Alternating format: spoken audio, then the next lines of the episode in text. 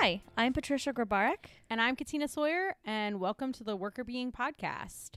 Today we have uh, Patricia uh, talking in a mini-sode a little bit about uh, new guidelines uh, from the World Health Organization about burnout in the workplace. Yes, I think it's a really important topic. Um, it's been in the media kind of all over the place, everyone talking about what WHO has said. Um, I'm going to say who because I love saying who World Health Organization. It just makes me so happy that that's their acronym. I don't know why. Who? so who, you who said so it?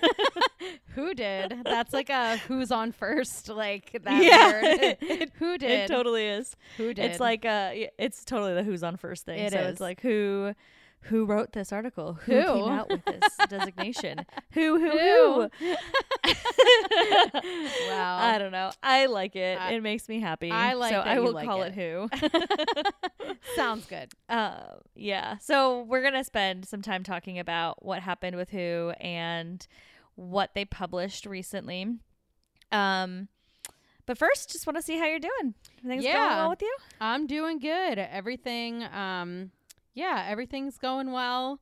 Uh, feet are coming along. Um, I would like to see what the world, what who has to say about foot injuries. but yeah, everything's going good. How about you? Good. I'm doing well too. Um, I'm glad your feet are coming along. Yes. Yeah, nothing like crazy exciting to report, um, which is fine. So yeah, things are going well. Things are going well, but there's lots to talk about. So yeah, might as well get to it. Well, it's always good when you see IO and org psych related topics in the news. So this is like Mhm. particularly cool that that was the case. Yeah, I was very excited when I saw it. And I was like, we have to talk about this. Um, I just really wanted to dive in and kind of get an understanding. You know, there's a, there were a lot of publications um, talking about it and kind of some misinformation, honestly, out there. Um, if you just read headlines, it Yeah. would be easy to walk away thinking one thing when in reality it's not really what they published. So I'm just going to explain what they did first. Cool. So every, I think it's every few years, um, WHO publishes the International Classification of Diseases. It's ICD. Um, and this is the 11th version of it. And in this version, what they did is they actually classified burnout as an occupational phenomena um, and defined it in a lot of detail. So contrary to what everybody said in the publications, it was not classified as a medical disease or medical diagnosis or a medical condition. Um, it's an occupational phenomena. So it's kind of just calling it out as a thing that happens, a syndrome that happens, um, and it's something t- for mental health and you know other health professionals to really keep an eye out for. Um, it doesn't say like the first thing you should do is look for burnout symptoms. They really specify that you need to be ruling out things like depression and anxiety first.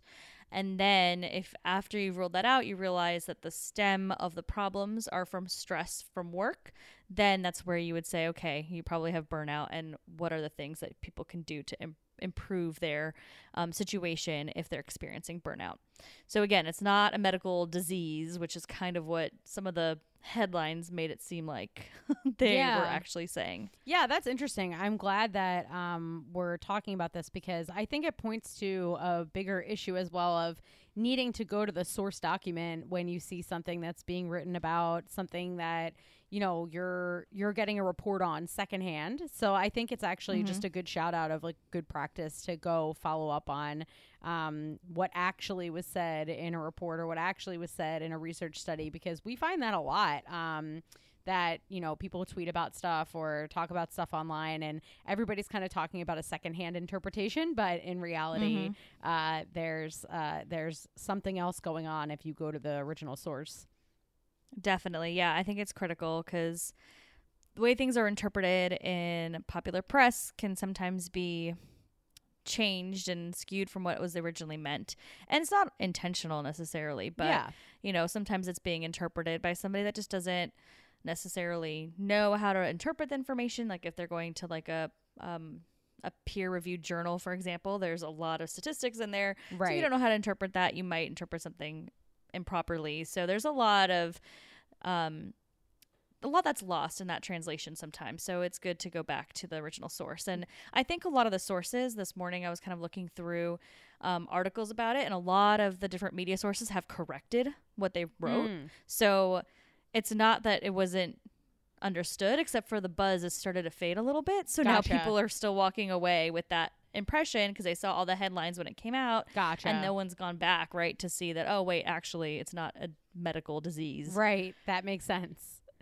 Yeah. Um, so what do you think these findings mean for people like employees or what do you think it means for uh, managers? How does this kind of change the way that we think about burnout or how people might treat burnout at the work in the workplace?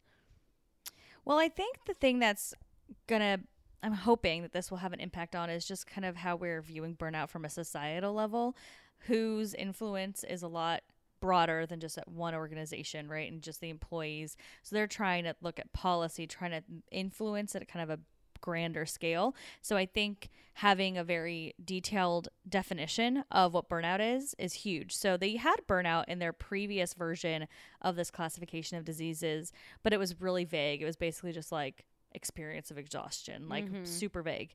And now it's super detailed in the sense that it's basically defined the exact same way that the organizational psychology literature defines it, where burnout is, um, you know, a, a, a syndrome that's caused by chronic workplace stress um, that includes feelings of exhaustion, like emotional exhaustion or energy depletion.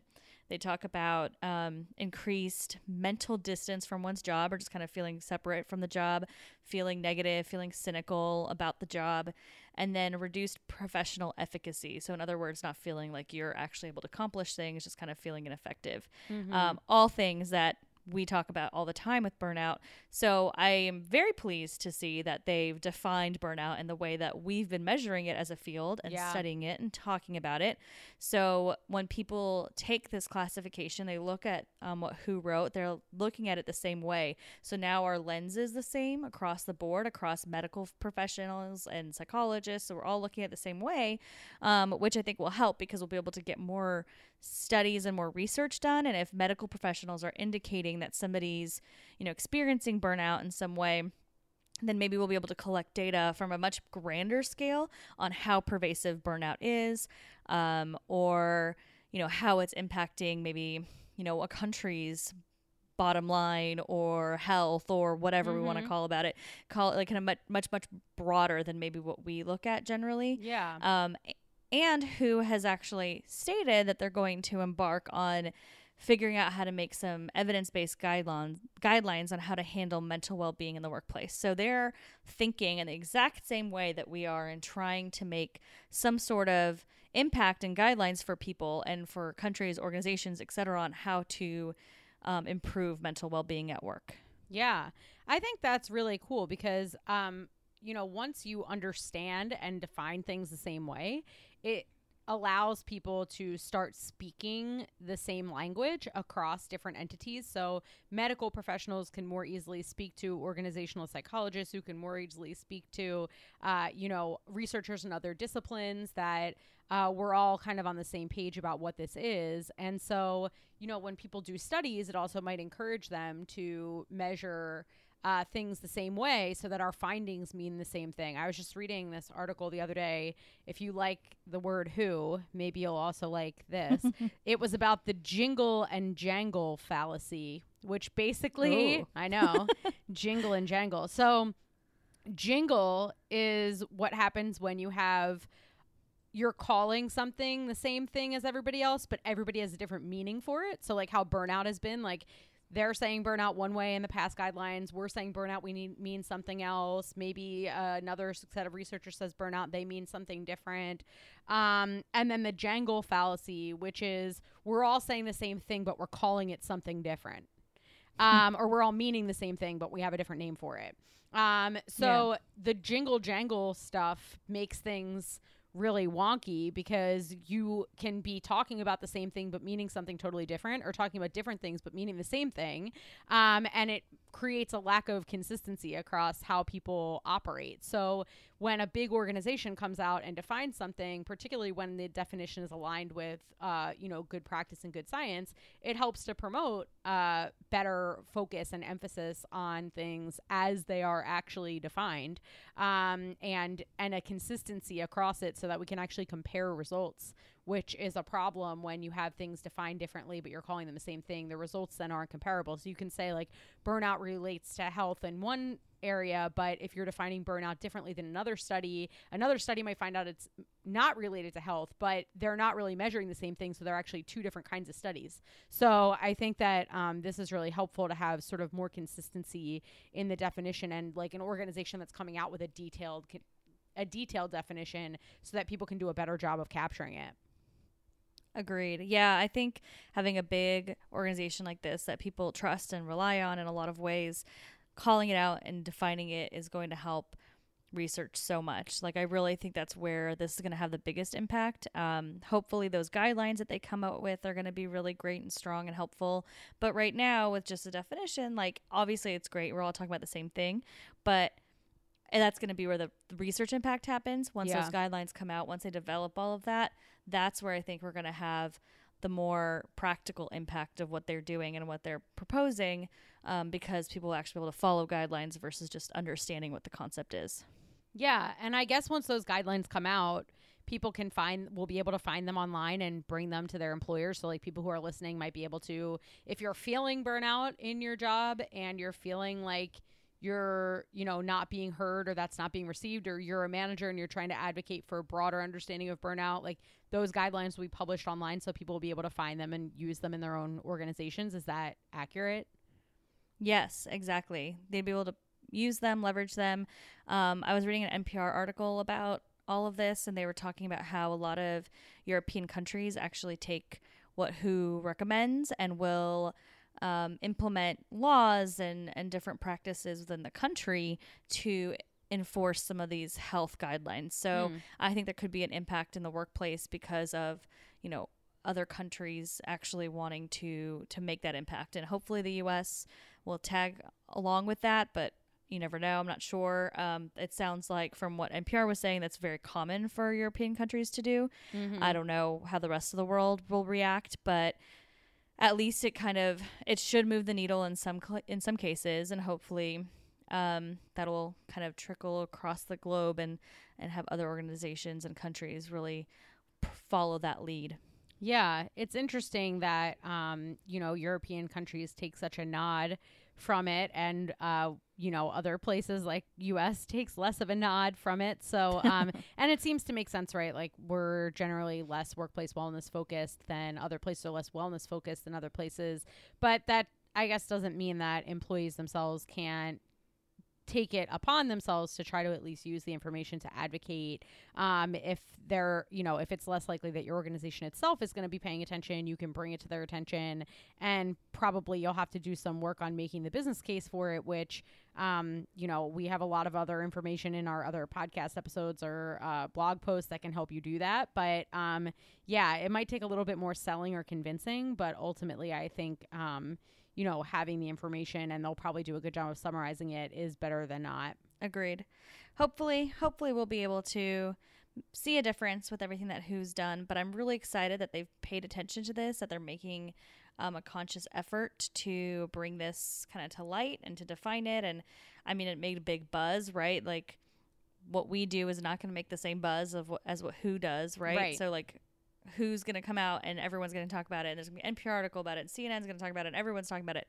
But you know, not everyone has that power. So it's really exciting to see an organization with that kind of leverage to actually bring attention to burnout um, in this way. Totally. Well, maybe when the guidelines come out, we can do another uh, episode on it and uh, let people know what they look like or write a blog post about it so that people have the um, resources available when they do come out with the more detailed guidelines that people can bring uh, in to work with them.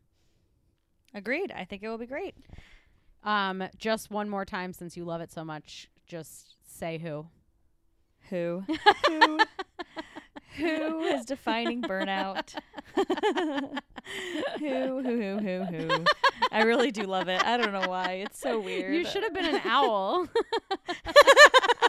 maybe I was an owl in another Yeah, life, and that's why I am so excited about this It's your s- your spirit animal, quite literally. maybe. Well, maybe. That's all from us and who. Uh, but um, I'm sure if you uh, want to learn more, we're going to put the link in our show notes, but we'll also Mhm. keep you posted as things unfold. Definitely. Yes. Thank you for listening. If you have any comments or feedback or thoughts on this topic, um, we'd love to hear from you. You can reach out to us at workrbeeing.com, email us at workrbeeing at gmail.com, and contact us on social media at workrbeeing on Instagram, Twitter, LinkedIn, and Facebook. Thanks for listening.